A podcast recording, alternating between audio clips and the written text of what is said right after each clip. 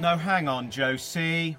Hello. Oh God, she's got no idea what she's doing. That's That embarrassing. is Josie Long. Hello. another No, you're too close. You're too close to the microphone. What are you doing? Oh, this is like being bullied by the coolest this. prefect in school. You do the bong sign, the international bong sign, and you measure your face away. Is from- that a bong sign? I thought it was like a cool surfer That's a that's a bong, and then if you do it, then that's like hang loose. Hang loose. But that to me is a that's like a. I, I all I think that was was part of a fake trumpet. What has this happened to? That's a bong and that's. well, hang you loose? invited me on your show. Yeah, because we'd forgotten about what happened last time. This is this is, this is. I'm so sorry. Do you want to start? Start again. Please Hello, welcome. guys. This is uh, Josie and Robin's book shambles. Due to a booking error, we have Oh, the very aggressive Sarah Kendall. Also, really want to say that Sarah is dressed like Amelia Earhart I am. for Yeah, I'm so glad you got that reference. What is Thank nutty you. about that is that I Oh. dressed like this after watching The Aviator the other night. I'm watching Katie Hepburn. See, that's what I was going to say. I thought you were dressed like Katharine Hepburn. I was! Yeah, not like Amelia Yes! Earhart at all.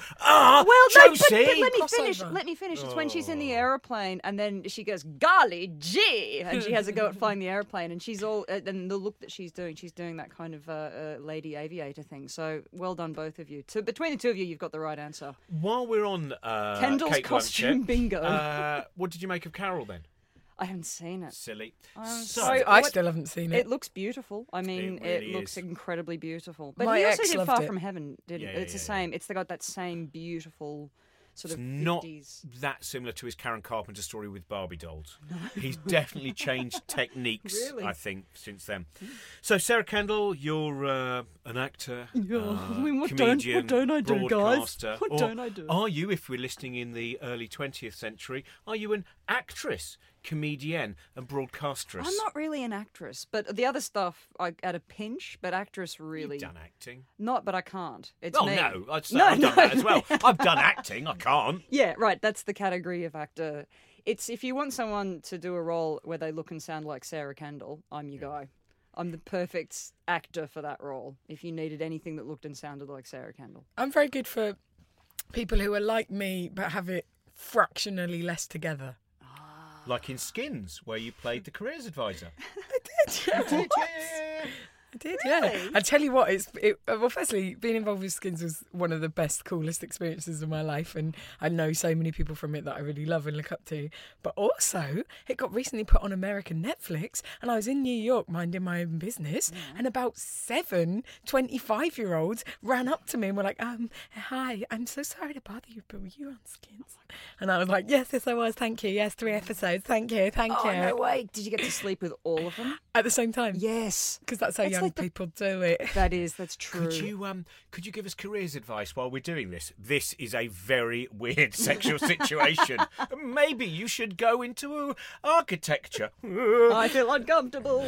that was I was saying on, on the train in this morning, which was absolutely rammed, very very busy, and there were uh, three uh, women on their way in to go and see Wicked tonight, and they'd already started to have a little cocktail as well, have a little drink. Now? little That's cocktail early. from cans, yeah. That's early. And they Post were Brexit landscape. It's exactly. People really saying we could. packed into the train, and it was sexual innuendo, sexual pun, and no innuendo or pun time, and just going, uh, "Oh, how far are you going?" I meant on Oh. the train. Right, on and on, and for the first ten minutes, I was like. Well, no, it's good they're having fun. And then there was a bit where one of them then went, "Well, life's short, isn't it?" And I thought, "Well, it's nice of you to drag it out, make it feel longer for me." And then there was a bit. My favourite bit was two young men got on, and they started to to, to, Yeah. to go, "Oh, I wish I was over that side in, in that. Oh, I hope you got some Viagra in that bag. You'll need it." Blah blah blah. Jesus Christ. And um, then and, and and then one of the lads went, uh, "Don't worry, we can uh, we'll probably uh, tag you." And uh, and then it all went quiet because mm. the women went, "I don't know what that is." yeah. Oh. Does that And mean then it returned mm. to sexual puns. I think it's when they take turns. I think yeah, it's like a wrestling match. It means you have to wear a leotard. One of you has to be very fat. and One of you has to be evil. And And they thin. land on you. Yeah, and one of you wears that's a, a, a Mexican wrestler mask. And intercourse is I, they do you know, jump I'll and never understand young people. no. I and their don't. wrestling sexual techniques. Were these young people? They were the drunk wicked ladies. No, they were like probably they were older than me. Come Yeah, on. uh, probably fifties, I would imagine. Really? And they were hitting the piss that at that time of the day before they went to see Wicked. they were then going to have a little nap. Uh, in the afternoon, they said they were going to nap in the hotel, and if, if we read in the newspapers that three women had ruined Wicked by shouting out during it, it would be them. Yeah. They said proudly. as if this would be their moment. God, something happened. Something's happened. There's been a shift, hasn't there? There's been a shift. No, it's very Friday. It's not normally on a on a commuter train like that. But it's uh, but that was the thing for about ten minutes at least. I, as a grumpy individual, I was there going, no, they're having a lovely time. Good for I'm them. Very, very. It's uncomfortable for everyone. But they're having a lovely time, and it's all jolly. And uh, no, no, no, no. It's it was Enough. yeah, that was enough. But that's what I'd be like if there was a water shortage. You know, the first day I'd be like, it's all right, guys, we'll get through this, it's all right. And then by the second day I'd be like, I hate to be alive. and everyone would Especially be like, there's that woman who's all smug yesterday. Water shortage. A water shortage with sexual puns would be the one. Don't worry, it'll be gushing again soon. oh no, no, no! Yeah. Um, when I um uh, I went a little bit mad when I had my daughter, and I started worrying about. I read this thing that if there was some kind of disruption to the um, London's got enough food to go for like for six days. If all the communications and all the lines of transport were kind of cut off, there'd be enough food in you know to go for six days. And then I kept on thinking, what would I do if there was some kind of apocalypse? And I couldn't stop thinking about it. It was like I was really hormonal and I was sleep deprived, and I was thinking, how would I keep my child alive? and I bought this um, urban survival guide. Like I bought it online. It's, I mean, it's cra- It's it's written by a crazy guy, but it was fascinating. It was absolutely fascinating about the stuff that you should stockpile. I mean, these are like the survivalists in America who have like generators and they've got uh, g- guns, lots of guns. But it actually went through all these things that are really good to have in that kind of situation. What does it say? chocolates and cigarettes always tradable.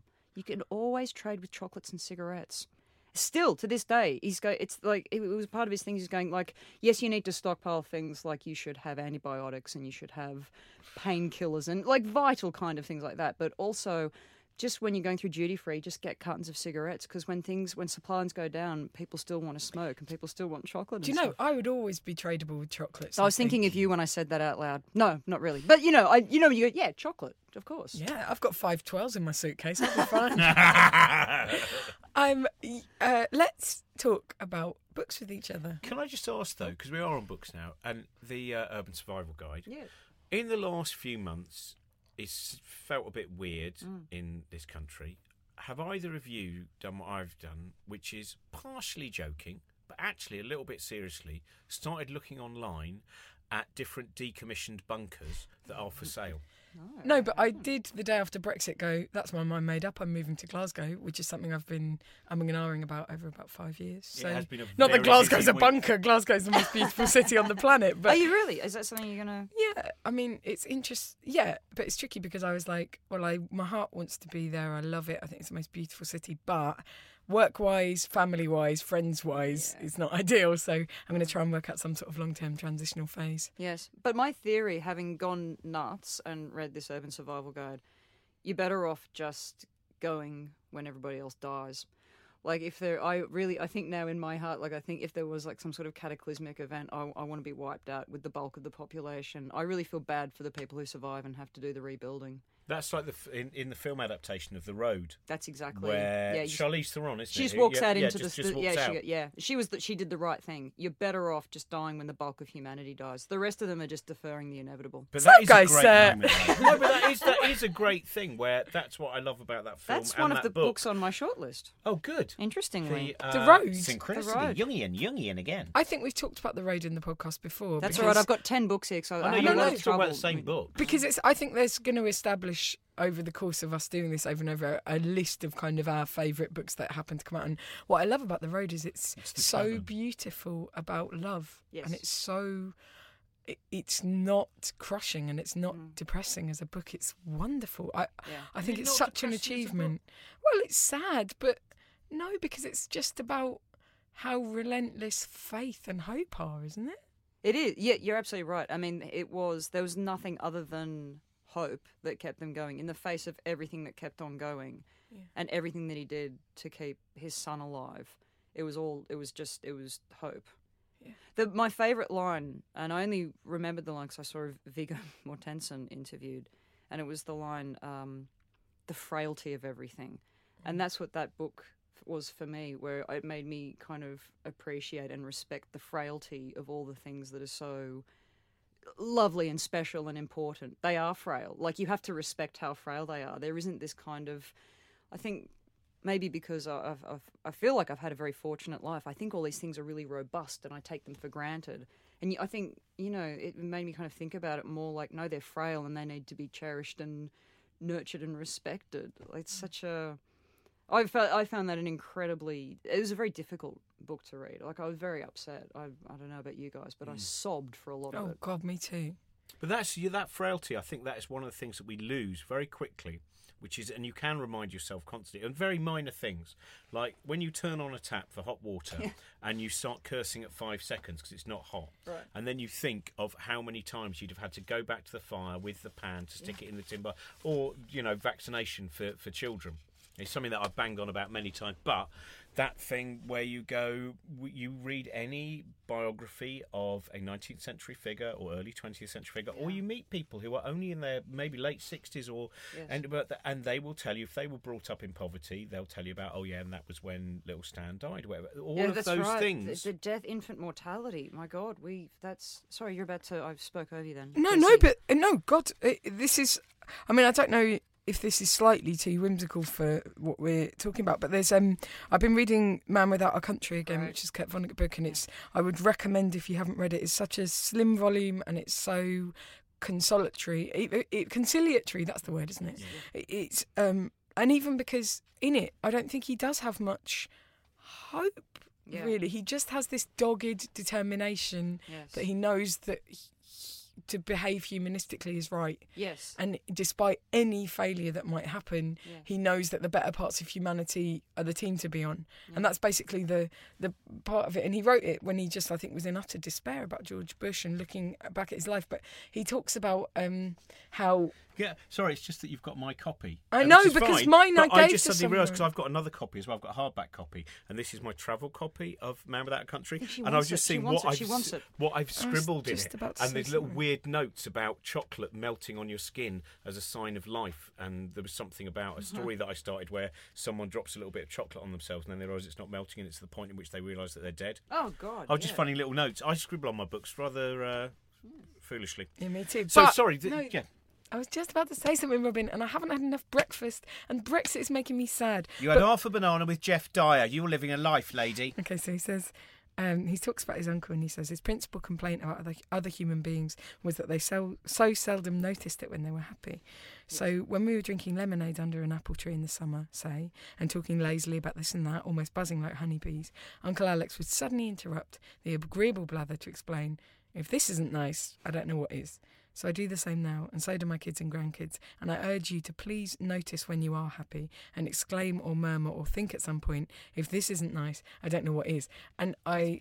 I think it's it is wise to try and cling on to Yeah. any. And George Saunders says this. I mean, George Saunders is definitely a lot more apocalyptic in how he writes and and a lot bleaker. But George Saunders says. You should be grateful for every split second that you're not screaming in agony or something thereabout. And like this last couple of weeks where uh, i mean if you're british i'm sure you're feeling similar or if you're living in britain or if you you know i i I felt so all at sea and so freaked out and all of that stuff, but it has made me really, really cherish the fact that I have so many friends. There are so many people I look up to. There are so many activists that do incredible, tireless work, and I have so many small privileges in my life that I can try and share and try and be useful with. Anyway, I've gone into preacher mode, That's and I'm all right. sorry I snapped at you, Robin. No, no, that's fine. The uh, I I remember like you it. know I that like bit where you observing the tension between two people who work together a lot. No, we're good friends. I love it. I'm going to write a book about it. I'll never forget the tension in the studio. Katharine Hepburn, the early years, she'd gone mental because of them jodhpurs she'd been wearing. That's right. They're awfully tight at the waist. The um, that instant nostalgia. That's an interest. You know that bit. That's really what you're talking about. You know, I remember being on a, ben- uh, a beach in, in Devon and thinking, this is the loveliest day. Yes. And I thought, really have to cherish this. And I was right to, because I was cherishing it so much that I forgot to put any sunscreen on my legs and could barely walk for three days afterwards. See, but always you go. remembered that the agony of my legs came from the wonder of the instant nostalgia. so what I'm saying is, very really try to evolve in, uh, uh, avoid instant nostalgia. It's, it's a Yes. very dangerous and it burns. But also, I was, no, no, I'm interrupting you, and you're the guest, and I want to hear what you've got to Hey, say. let's all interrupt and just all talk Let's at all once. talk at once. Yeah, come on, Josie, Oh, Josie, Josie, big Josie, come on. You know you can. Let's talk about Kurt Vonnegut. Come on, George Pastorelli. No, I'm waiting for Sarah. Oh.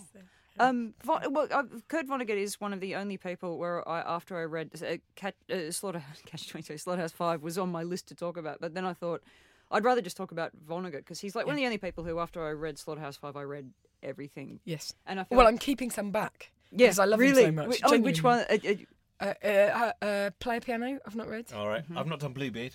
Uh, uh, I've not done Bluebeard. Oh. I'm not saying anything. I actually I went on a binge. It, it's the only time I've ever done this where I just went. I'm just going to read everything because he affected me so much. Like he sort of affected. I think, like ev- unfortunately, every time I go back and read Slaughterhouse Five, I can't quite recapture the wonder of the first time when you just Yeah. go, "Oh my god, this like it's it's so rare when when something sci-fi that size, that huge an offer, and you read it and it's just done so beautifully and poetically and humanely, and was based on his experiences. Mm. Like I think it, I, I I can't quite replicate that same feeling when I it it it just blew my mind the first time I read it. It was the most so- exciting thing I'd ever read. Yes, I, I think I feel the same because it felt so in and of itself, Yes. and to understand his style and Yes. yeah, and, and also just so much humanity and kindness. Yes. You know, even when he's writing about things that are completely hopeless, like it, it amazes me that he has this like utter lack of um self delusion, Yes. but he's still like, so what? It's basically like, what else are you gonna do, huh? But if you think Be about on the it, team. he was he was part he, he what happened to Billy Pilgrim happened to him. He was part of the team who after the bombing of Dresden, they got the POWs to basically pull the bodies out of the bombed buildings. Mm. So all of that you can see how that would affect you for the rest of your life. You can see what sort of you know- trauma. I was just reading. I've just been. I was just did a show for Radio Three where you sort of present classic sh- classics that you like, and I was remembering that I went to see Shostakovich Thirteenth Symphony, which is all about, and it's got words by um, Yevgeny Yevtushenko, and it's all about the rise of fascism, but it's also about kind of dissent and what that means, and about feeling lost and feeling uh, completely without power and all kinds of things like that. And like, there's a bit in it where he says all the women and children shot. I shall never forget this. Mm. And it's that intense and it's that big. Anyway, sorry. That's it. There's- Is there a new book about Primo Levi? I'm not sure. There was something I read the other day, a collection, uh, and that was talking about his change in terms of like when he first started going to Germany mm. for his job, mm. and if anyone would make, oh, you've got a tattoo, and he would definitely he would he would say something that was brief but ominous that would therefore transfer the guilt onto the head of that person, and then how that changed over time and how he would he was his kind of handling but but for the first few years his uh which you is quite remarkable even to say if you if you can make that last only for a few years. Because that, that again when you're talking about feeling the joy and the delight every time you read something by Primo Levi or Viktor Frankl we were talking about when we had Claudia Hammond on and you just go oh wow these these are human possibilities Yes. and yet they seem utter impossibilities to us and we hope that they remain so Can I use that to springboard into another book? yes. Yeah, of course. which is sort of feels on on topic. Yeah. Um, uh, I can't remember how I came to this book. It's called A Woman in Berlin, uh, and it was originally it was anonymous, and then it came out that the woman who wrote it it was repub. They did another edition posthumously in I think 2003. Her name was Marta Hiller, I think. Um, and she was a journalist. Um, she was 32 years old, and she was in Berlin when the uh, Russian troops came in. Um, and it- you know, they talk about the rape of Berlin. She was, and this was her experience of the eight weeks of this occupation with the Soviet forces. And it is, they, it was published in about, I think in the 50s it was published, and there was a huge amount of denial about the rape of Berlin, mainly because a, a lot of the men felt like they hadn't been able to defend their women folk. Like they felt sort of emasculated or something by what had happened, but also the horrors of the Holocaust were coming out, and people just didn't want to have to deal with this other atrocity. And she was accused of being a liar. Um, she was that she that people said the whole thing didn't happen. She was called a whore. All these things. So she said, right, never put you can't put this book out again until I'm dead, basically. And then they did a a, a, a second edition, maybe 15 years ago, and her account is extraordinary. She is an intelligent, worldly woman. She's lived in Russia. She can speak. She can speak a bit of Russian, and it's how she survived for eight weeks. And the acts of heroism. These women who were kind of like just. I mean, I know this is real. You know. situations where basically they'd be in a bunker, they were waiting because the city was just basically being, you know, taken over street by street and a group of men coming to a bunker and kind of going, you know, we want we want that girl, like a fifteen year old, and then like a woman in her forties would kind of she would put herself forward and go, don't don't do it to her, do it to me. Whatever you're going to do, do it to me. Like the things that happened in this window of time that no one could talk about after it had happened, and what what these women did and how they tried to help each other. It's it was it's the most extraordinary read. I, I um a woman in Berlin. A woman in Berlin. I'm writing it down. Sorry, I, I can't recommend it enough because there's that other thing with any. You know, like I, I think all of us sort of come to these things like this sort of Antony Beevor kind of, you know, you read Berlin, and then you just read one person's account over eight weeks of how they just stayed alive and what they had to do to not die. And uh, there was this thing that happened where uh, basically she was a smart woman. She was she she was young, and she decided that she was so sick of being gang raped that she would try to find somebody higher up in the army because she called it a, a wolf. She, basically, if she was with a more powerful guy, she wouldn't get gang raped anymore. So she kind of went to the trouble of trying to find some nice clothes and try to, you know, put herself together. And she became sort of like the lover of someone who was higher up. So then that she, no one was allowed to rape her like anymore because she was with somebody higher up in, in the army. And um, it's just one of the, uh, it's, it's a window into, I, I cannot even begin to imagine what that could have possibly been like. And it happened. It did happen. You know that it's and it's been swallowed up by history. It's sort of I I feel like it should be the most famous book. It should be a book. But it happens in other parts of the world. That's, well, of course it does. Know, like, of course, yes. And uh, but even you know with the Second World War happening simultaneously in other countries and stuff like that. You're right. That bit of making it the story of one person, like the the, the old Stalin quote about what's it to kill one person is murder, and to kill millions or whatever with is, is statistics, and that's what yeah. a lot of uh, which I probably misquoted very badly, but the intention remains with whatever I did do with it, and it's uh, that bit where once it becomes just this big story, and then all of these men went here, and then there was this group of women who did that, and then it just becomes it loses its humanity. Yes, it becomes a, a, a, a series of actions without a kind of any internal mind to it, any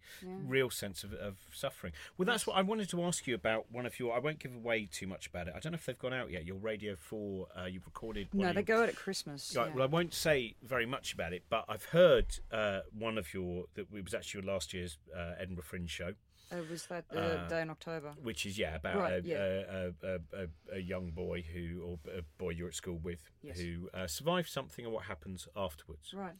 Uh, and I won't say any more because. And you've recorded that for Radio Four, isn't That's it? right. Yeah, it's a trilogy. It's going to be. Ah, cool! Yeah, it's an incredible piece, and I unfortunately never saw it live. And I know people who saw it three or four times live, and every single time they were in tears again. They thought they wouldn't be in tears, but every time there was something very powerful about what it says.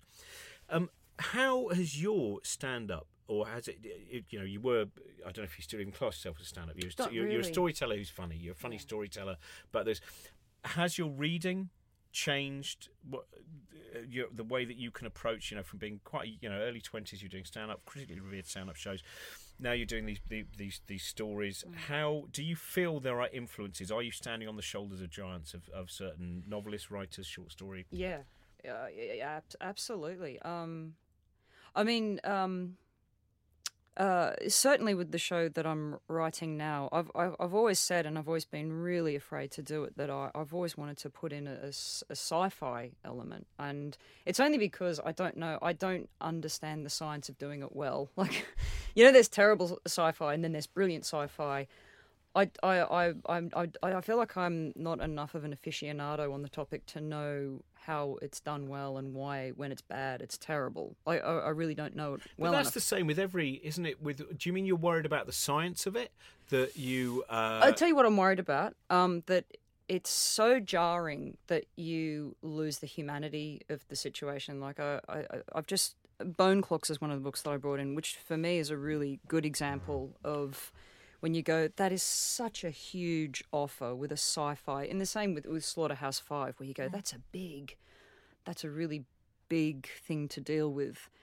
But then to keep the emotional truth going, Yeah. to keep you know, and with all great sci-fi, you know, like movies like Aliens, you go, that's a great human story. That's a story about workers being fucked over, Yeah. and uh, you know, so keeping the, the humanity of the story whilst keeping the sci-fi like that to me it feels like a really difficult juggling Well, a lot of the science fiction is just stories, but put in a future or put in a spaceship. Right, And then you've got people who actually use the idea of different uh, scientific. So I, I would say, yeah, that's part of it, isn't it? Which is you can experiment with. It's only in the last few years that we've started to see, you know, Vonnegut, who actually most of his stuff isn't even really science fiction, Mm. but he still gets, and, and that, that would still get people looking down him. But I think that Vonnegut bit is full of speculative ideas that weave into the fiction. Yeah. Like I think that is it isn't just a, a supplanted story on a spaceship with him, is it? It's like Mm. I've thought of a few of these concepts, and I'm going to put these in because these concepts help us to think about what it means to be a human exactly better. exactly And on top of that, you, do you know what I mean? Well, Harlan Ellison, he never really li- he, he likes it being called imaginative fiction. Why can't you Yes, just, yeah. you know, the That's- but there's thinking of that Ben Moor, the books of Ben Moor. There's two Oh, books of Ben Moor, yeah. ba- both based on uh, well, they're, they're, they're basically his uh, some of the the short monologues and dialogues that he's done. Mm. And Ben Moor, who, if you don't know him, uh, listeners, look up. I'm trying to think. What was the second collection? More trees to climb. more trees to climb, Is that which what is it's called? yeah, you're right, and it's fantastic. There's, he put together two collections of his. I think I think there's one dialogue in them. Most of them are, um, are, are monologues, and he deals with loads. Of, you know, Super Collider for the whole family. Yeah. where it's it's a rip roaring uh, science fiction adventure involving a super collider. It's also a love story about a family. It also has some of the finest puns. Anyone who sometimes thinks pun is a low art form, when you see a pun wielded well, and you know Ben Ben Moor's work Coelacanth. is coelacanth. Coelacanth is a beautiful love story set around a world where professional tree climbing is as popular as Premiership football. And Wow. he, what I love about him is the the subtle way that he puts you in a slightly different world through funny attention to detail. So he will just refer to a show, a reality TV show that he's made up, or refer to a, a slightly different way that people might take public transport in this world. Mm. And just those funny extra little jokes, but they're all invention. yes I think it's wonderful. yeah Can we just check, Trent? Can you just look up Ben Moor and just because I, can't remember. More trees to climb is one of the collections. And I think can't you can buy it on, vi- on vinyl, on the uh, uh, an audio version of it as well. Okay. Well, also you can buy all the music that he uh, did that was done for it by Oh. uh, Grand Western and others, and that's very good. So yeah, I think that's an interesting thing where you go not to to lose the, the well. I think the fear though is that you lose humanity in gadgets, don't you? And right That's what, you wow and you know uh, for for me the show this year and i i was so um i was really you know lot the, the older i get the more i feel like i'm writing about time passing and loss and that kind it just seems and regret like it just seems to be this kind of um unending mine of you know I keep being i can work with that I, I can kind of turn that into something. Um and the idea of, of sliding through time and and you know I think my shows and, and cer- certainly with a, a day in October there was that kind of you know uh, I, I I tried to give it that that kind of weightless feel that you know there were people there was me in the here and now sitting on a beach having a conversation How can With I a listen to it now? you It'll be on- can't. it'll You be- can't. Not yet. it'll be on Radio 4 in, in yeah i- i- at Christmas time like in December Christmas treat for you. A I mean, I've got a recording Christmas somewhere, but I'm not going to. how did you get a hand, hand Because I had to sit there and try and help decide which sentences were cut out one were day. you with Carl Yeah, yeah, oh I knew that I knew that I The, uh, that Um, the, the, the, the other, uh, I'm sorry, but you see, uh, as a regular Radio 4 voice, uh, Josie, I mean, I know you do a few things on it, but I've reached an age. You're still allowed to be on some of the younger people's stations. I'm not. I'm only allowed on Radio 4. You on things like Kiss. oh, yeah, yeah, yeah. Big shout out to Jimmy O. yeah. Hold tight. she still does the uh, bootleg show Electric Boogaloo. I'm sure you've heard it. I Um, don't know what that is. each of us is a uh, is the is the second collection of uh, Ben Moor, and I saw uh, that it's it's yeah it's incredible use again as you said that bit of not being scared of using fantastical ideas which can nevertheless because I always think that As long as they're illuminating. Like I think you've got to go, here's what I'm writing about, here's what I'm this is the emotional intent. Does this device um does it highlight it? Or is it just bells and whistles? And sometimes Is it it's- just loads of rules Yeah, I've right. made up? exactly. Is That's it something what- there'll be an alibi for me not being able to think of a logical end to this story? Right. And then he pressed the magic watch, That's right. and it was Christmas again. We'll have to go back and mention that on page five that there are magic watches. we'll put that at the beginning of the story. But it's true, like you know, and and you know, when you get to the end of the story and you just go, "This, what, what the fuck am I writing about? What is what what is the heart of this? What am what am I trying to say here?" And you know, I, I think as long as it doesn't swamp it, I, I've I, I oh, it's gone. Um, I love Ben Moor's shows. I, I saw. Did you see the one where um, it was a day where everybody? I think they had the three wishes could come true. Oh yeah, yeah, yeah, yeah. What was that? It That was, was the called Three dual- Wishes, wasn't it? Three wishes. Yeah. That was the one with the with uh, Janice Fair was in Yeah. it as well. Yes. Yes. I remember that. That I was li- beautiful. yeah, I just I really um yeah. I, and- Ben, Moor joined for a lot of people who listened to the first one that we did of these. Uh, we talked about Steve Aylett, who wrote Lint. I don't know if you've read Lint, No, and Uh, has written many fascinating books. Sometimes kind of put in the cyberpunk world, but he's very and a, and a, and a book called Heart of the Original, which is about trying to. Uh, create something original rather than merely constantly i think he describes it as uh, sometimes originality is the same thing in different trousers and uh, which is not in any way a reflection on your excellent trousers oh my god we're back to our trousers it's the again. trousers, isn't it? And, Look, they're blue uh, on one side. Oh and my god, they're, where are they from? They are amazing. Right, they're let's top stop shop, talking top about shop. the trousers. And go and get yourself a pair. Treat yourself. I couldn't pull it off. Like Dress like. Kendall. I wish I could. I'll tell you what. Let's have a Kendall dress day, and I've we'll got the do frame. Yeah, Yes. I'm, I'm happy Just to look give at it a go. pictures of Katie Hepburn in the 30s. That's all you got to do. We should play golf more often. But Steve Aylett, the reason I mentioned him, Heart of the Original, is uh, because lots of people I've listened to it went out and bought various Steve Aylett books, including uh, Lint, which is Yeah. probably which is just a, an absolute delight. And so, uh, Steve Aylett for today is Ben Moor. Have a look, Ben Moor. Moor. Each of us, more trees to, trees to climb. He is one of those people that you just go, why don't more people know about the beauty of his imagination? Yes. I wanted to ask you. You were talking about time slipping around. Now, uh, have you read Lanark? No. Uh, What's- Lanark that is the by? Alasdair Gray book that took him thirty years to write. It's it's a bloody.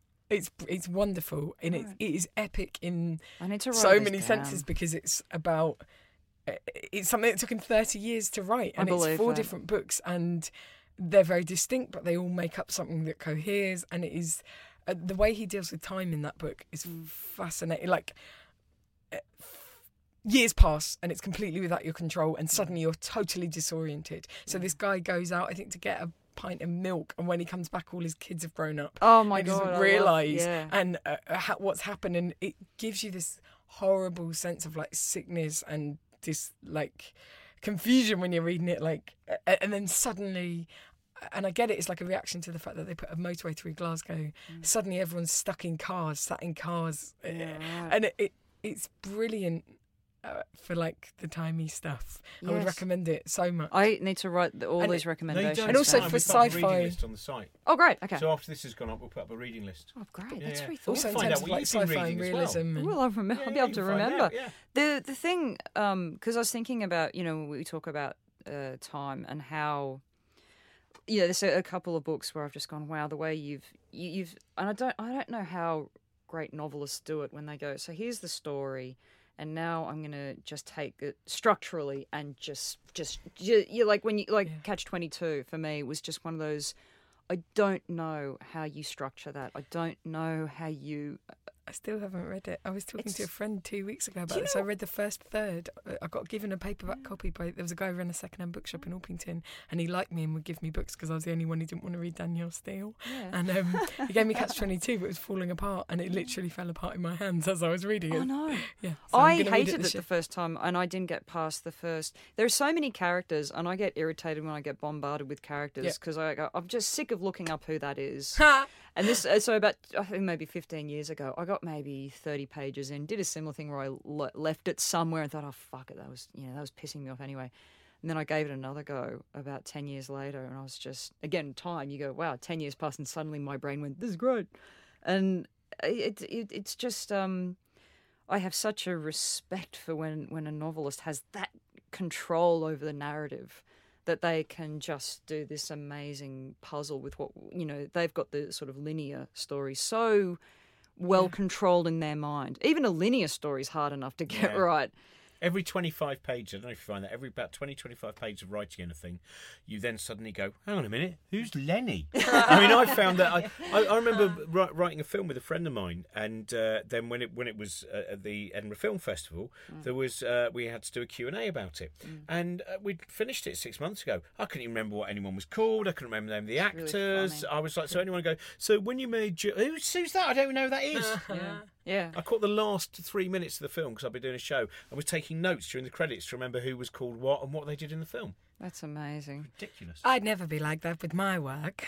hey I've- has- Brevity is good. That's why I love uh, things like Outsider or Stroke the Stranger by Camus, Yeah. whichever way you want to call it. So short, so simple. We're I know always Meursault talking is. about this. We're fine. We're always talking about this on this. If you can't say it in that small small amount of distance between fingers, she's got her fingers don't about an try inch and apart say it in that. Well, the only ones I'm doing, we've talked about this Infinite Jest and uh, Alan Moore's Jerusalem. I'm, I'm And back Lanark, on that. to be fair. Back on Alan Moore's Jerusalem, Okay. which is the biggest book I have ever seen. I've never is- I've not I'm not uh, familiar with it's it It's huge. It's his kind of story of Northampton, Mm-hmm. uh, and it's partly. I mean, there's things that are true in it. There's uh, a lot of kind of magical and ideas of physics in there, and it is just enormous. And I started reading it again. Uh, again You, no, I mean I haven't finished it. The first, I, Oh, I see. I, because I couldn't carry it anywhere Okay. because I do all my reading on the train, Yes. and the book is so enormous I couldn't put it in my rucksack because that would mean I couldn't carry clothes or water or anything else. okay right. Anyway, sorry. So Yeah. uh, let's have another of your. Oh. Uh, let's move on to another of Sarah's books. Uh, I only just read this, uh, and I always keep. Book- I'm I'm still on paperbacks, and it's only because I keep the bookmark that I was reading the book or that I was using because it always reminds me of what I was doing when I read the book. So all my books have still. I've all got the bookmark in them. This one has got my dad. Dad's written something on a Qantas menu whilst he's. It was his copy, and I use that as my bookmark. So I, I would like it if all your books. They always just to remind me about where I was and what I did, and I always use the receipts for the book that I've just bought. well, it's not a very good story, is it? Yes. This is this is just my dad writing some stuff on a on a Oh, Qantas menu. What was- what was- I think it's vital bank details, but Oh, is it? Oh, is it not it actually a. Qantas menu? But no, then- can I just look at what the menu was? Oh, you want to see the menu? what Yeah, sure, go for it. And this is from my daughter. I love Dar. No, dear Dar, I love you from Viv. She wrote that on the inside of the book to her grandfather. I don't want a chicken and sweet onion relish wrap. I am not going with Qantas. Look, it only cost two thousand pounds. Uh, so this is uh, the Narrow Road to the Deep North. The Richard Flanagan. Uh, it, uh, it won the Man Booker Prize a couple of years back, and it's a, it's a huge story. Um, the bulk of the story is a couple of days inside uh, the a, a prison camp building the Burma Railway. So there's that story, but then sort of bracketing it is a love story of one of the guys who is the, the, the head surgeon inside the POW camp. So you've got 300 pages in the center of the book, which is just, you just plonked into, it's a horror. It's just, um, but there is this incredible love story um, that you is is built around it, and it very much uh, plays with time in a very similar way. Like the the you know vital, you so you sort of lose your time and place slightly with the love story. You're not quite sure at times. It's you know, it's done quite intentionally, but um, it was uh, just an extraordinary uh, read, and also it was very. Uh, as, as an Australian, like my, my grandfather's brother died uh, on the Burma Railway, and my grandfather always used to, you know, talk. He always used to say he was the best of us. You know, there was there were five kids, and four of the five died. We talk about infant mortality. This was a time when one died to polio, uh, two died in World War Two. You know, like he was the only one left, and he, he always used to say Frank was the best of us. Like he was this amazing, this and really lovely. It's too heartbreaking to hear that. Yeah, I know. It- it's um, I felt really, really emotional reading that because uh, I suppose it's if I was ever going to, you know, imagine what could have possibly what it might have been like. I mean, it's it, it's it's crazy and and it's full of so much interesting information. Like apparently the the Japanese guards were all on speed. They were handing out they were giving them amphetamines to get them up and get them. You know, we're going to build this. We can build this. This is the emperor's will. This is something that we can do it. Come on and. They were high on speed. Like they, you know, they're going, "Oh, I'm really tired. I need to get one of those pills that I've been given that makes me feel better again." So you had these tripped out guards kind of um, working the, the, the, prisoners into the ground to build this this nuts, uh, huge project, like impossible project. But it was this, no, we can do this. Come on, you're just not working hard enough. And uh, the conditions in the camp and what happened in the camp. And this guy was a field surgeon, the, the guy in, in the book. And he writes about how um, it was all high theatre, like he couldn't do anything for them but he would put on his he said it was like a prop in a play. He'd put on his white doctor's coat and walk through and he'd check on the patients and look at their wounds that had gone septic. And they were all just dying from starvation. There was nothing he could do. But he did this performance of a of a surgeon walking through a hospital and he said i had you know it's it's a fiction but uh, you know, he said, you know, he would prep himself like an actor, and he would go through and ask how the patient's feeling and talk about what they were going to do to deal with it. But that's was... like Kurt, Kurt Vonnegut says: to get through life, you need to make up useful fictions. Like, yeah. in order to help, you need to come up with with fictions that are um, consoling or yeah. make sense of things. Like, right. But it's too much.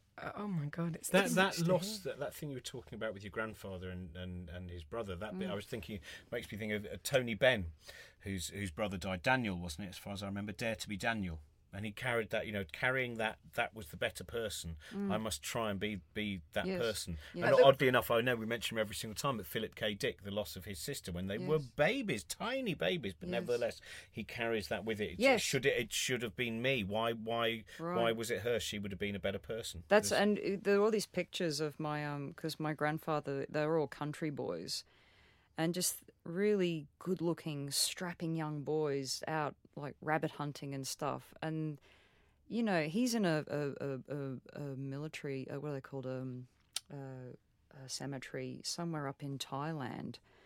Uh, and just to, the thing that I think, you know, I, I, we don't really have this happening to us, but the way lives ended like that, like I've got relatives who are buried somewhere in France in a in a well they're not buried obviously there. I mean God knows where they are but you know these these military cemeteries that these little country boys the world happened and world events happened and that's where they died that they just got flung to the other side of the world by these huge events and that's where their story ended. And you know I, reading this for me because I, I never really knew much about the, the burma railway and the detail that Richard Flanagan has gone into about what it was like and and the way these like small town Aussie boys. But that's this, you know, the same. It is actually really current, you know, because the refugee crisis Absolutely. is happening, and you have Absolutely. people, you know, the same thing, you know, born somewhere and having to go end up completely on the other right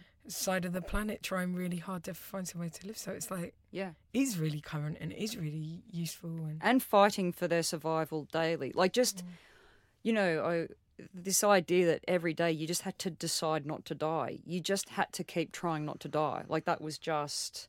You know, your body had packed it in. Like when you, I, I, I googled image some of, you know, to see what they actually look like. It's, it defies medical explanation that they were still alive. That's what's crazy about it is they were so emaciated and they were still building. They were still chopping rocks. They were laying down beams to, to for, for for this this railway. This crazy. It's like building the pyramids. Um, and yet there, there there was just this kind of um, as I say, this idea of waking up in the morning and just doing your best not to die. I've just got to try not to to die today. But then it would be taken out of your hands, like a wound going septic or getting beriberi, like stuff that people couldn't come back from. Um, but it's it's a really it's a very it's there's so much uh, again it's it's about there's so much loss in it. Um, and that, that seems to be a very rich seam. I, I feel creatively, or maybe that maybe that is something that's affected the show that I'm writing now. This idea of moments in time where you've you've lost and playing with time. And What are you writing at the moment? uh, my new Edinburgh show, which will be the third episode of the radio trilogy. So um, the show last year and, and the show bef- before that, they, they're sort of interconnected stories. So um, characters who appeared earlier, they'll come back. They'll be a younger version of themselves, but you know. So George Peach is in this one, but he's a year younger. Um, so bringing in characters, characters who have died, they're alive again because it's earlier in the, the time frame. And I, I love that. I, I love that idea of just going. No, which uh, it just reminded me that, that Kurt Vonnegut had that idea in Slaughterhouse yeah, Five. all- all- Oh, you're not you're, you're not dead. You're just not well right now. Yeah. But I can see all the previous yous in every single moment that's ever passed, and they're all fine. But the you at this point is not well. The you at this point is dead, but the you of moments ago is fine. They're They're alive. totally fine. That uh, just thinking of the uh, the concentration camp in the Burma Railway, but reminded me of something I saw the other day, which was um, Ronald Searle, uh, who was young Ronald Searle, who uh, the Molesworth saga, the St Trinians books, and all of yeah. Oh, okay, right. uh, How and, to Be uh, Top. and how to be how to be top whiz for atoms. He was in a uh, a, a camp, and what he he used to do secret sketches because of course if you sketch you get, and he would hide them in the diseased cholera blankets etc. of the people in the hospital so they weren't found. Wow. That's funny, and and they, Ronald Searle again, someone who some people might only know for the famous, you know, the the the real fun stuff. Mm. There's a fascinating history in his art, you know, which can both be wonderful and Molesworthy and St Trinians and all of that, but also his art, some of the stuff that has survived from what he did in concentration camp. Is I'm not sure what the book, I can't remember what the book's called, but it's got some of his work in, but you can look that up. We haven't got very much time left, and uh, Josie, you brought some poems in today I as well. what I've been doing, and I hope it's not too self-indulgent, but it's been you know a really unusual time eh, eh, recently and mm. a bit trying. And I yesterday I was in my house and I just looked on my. I got a few different bookshelves. I have my show political bookshelf for Oh, yeah. friends. I have my um, upstairs. I have my degree-based bookshelf. You Oh, know, yeah. the classic literature that I purchased. A collection But of I- Ford Mondeo handbooks. Mm, mm, mm. But downstairs, beaut- it's a About beautiful the shape. vehicle. I don't know why. it's the geometry. But downstairs, I have my favourite books shelf, which is sort of things that I've loved since I was about seventeen, and I've just picked up some books of poetry. There's a there's a poem by Yevgeny Yevtushenko, uh, although again very fits in with what we're talking about because it's a man who had to endure political. I think, oh God, maybe he didn't. I'm getting confused. I think he did.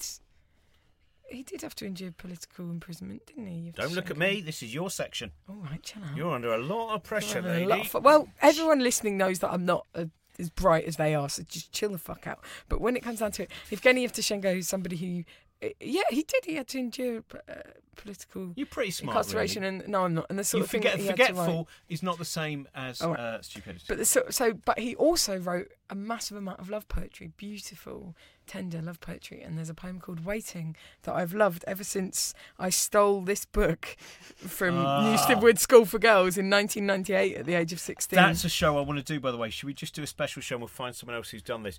Books you have stolen. And this And we well, this book is called. Every Man Will Shout, and it's like a school anthology. And I loved it so much, I stole it. I used to steal a lot of books from school. I'm so sorry. I'm so sorry, Newstead. I'm sorry. But um, uh, but if anything, I did go to Oxford, so I brought your stats up. So chill the fuck out. Oh, Anyway. wow, the way you Followed by chill the fuck out. Yes, but- really. Idiot and I am, but I did go to Oxford, so chill I the fuck well. out. Whoa, So, I anyway. love the narrative that goes on in your mind so quickly. yeah, this poem is called Waiting. And what I like about it is I've read two different translations of it, and I much prefer this translation of it and I don't know why and that to me is what poetry is all about it's like this gets me and I don't know why that one doesn't get me and this one feels like I know him and I love him and I am on the same page and the other one is like eh. so and, and like poetry in translation is a fascinating thing just to think about you know so anyway this poem's called Wait- Waiting and I can read it if you want but Yeah, why not? it's just I just love it because it's so not about politics and it's so well uh, Please read, okay, read, read. Every week, Josie is now going to read from something she's stolen, which next week means a large box of Cocoa But Pops I've- she stole from Sainsbury's. But I've also brought um, a collection of poetry by Billy Jo- Childish called We'll The Man with the Gallows time. Eyes because he's got a poem called The Huddy Poem about the birth You're of about his to say. Billy Joel. I'm going to go, he did a book of poetry. You've been living Ah, in ah, ah, ah, ah, ah. your...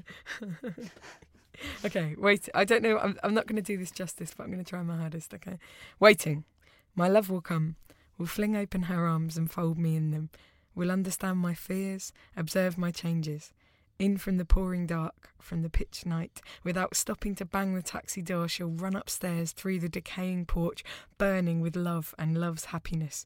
She'll run dripping upstairs, she won't knock, will take my head in her hands, and when she drops her overcoat on a chair, it will slide to the floor in a blue heap and I just love it because it's. Oh, that's and sexy. also, I like That it because it reminds sexy. me of there's a song, you know, the man I love, and I always think Mm. because I was I'm single and I'm 34 and I'm a little bit like, oh jeez, oh I thought I'd have a family by now, but No, I love this idea of getting- like. just, No, no, but I love the idea of like my love will come and like someday the man I love will show up, and it's like, oh, it's like so full of potential, and you can just feel it crackling. Don't throw something in there though, that- and you think It I found it, and you go wrong coat, chuck him out. It will Don't- don't slide to the much. floor in a blue heap. That's That is like blissful yeah, and it's sexual, beautiful. but it's, very it will slide to the floor. And there's another one. The other Duffel coat translation. I'm seeing isn't at all. One of the buttons is a bit loose. The I'm other- very much a pessimist. The other one says brimming with love and love's happiness. I should have read both translations, and then you could have seen the different poetic bits. But Well, we'll deal with that in But another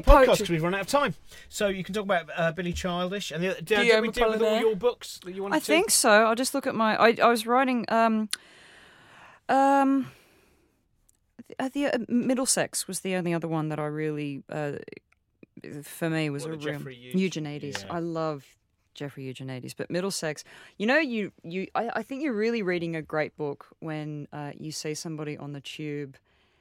And you just feel compelled. And this happened with Middlesex. And I said, I'm sorry, I've just read that. And it's the best, isn't it? And this woman was like, Isn't it I amazing? it. And I was like, Where are you up to? She said, Oh, oh, well, um, it's at school and, and, and, and she's just met the object. So there's the, it's it's the love story. And it's like, oh my God, you're just in for such a treat. This is such an incredible story.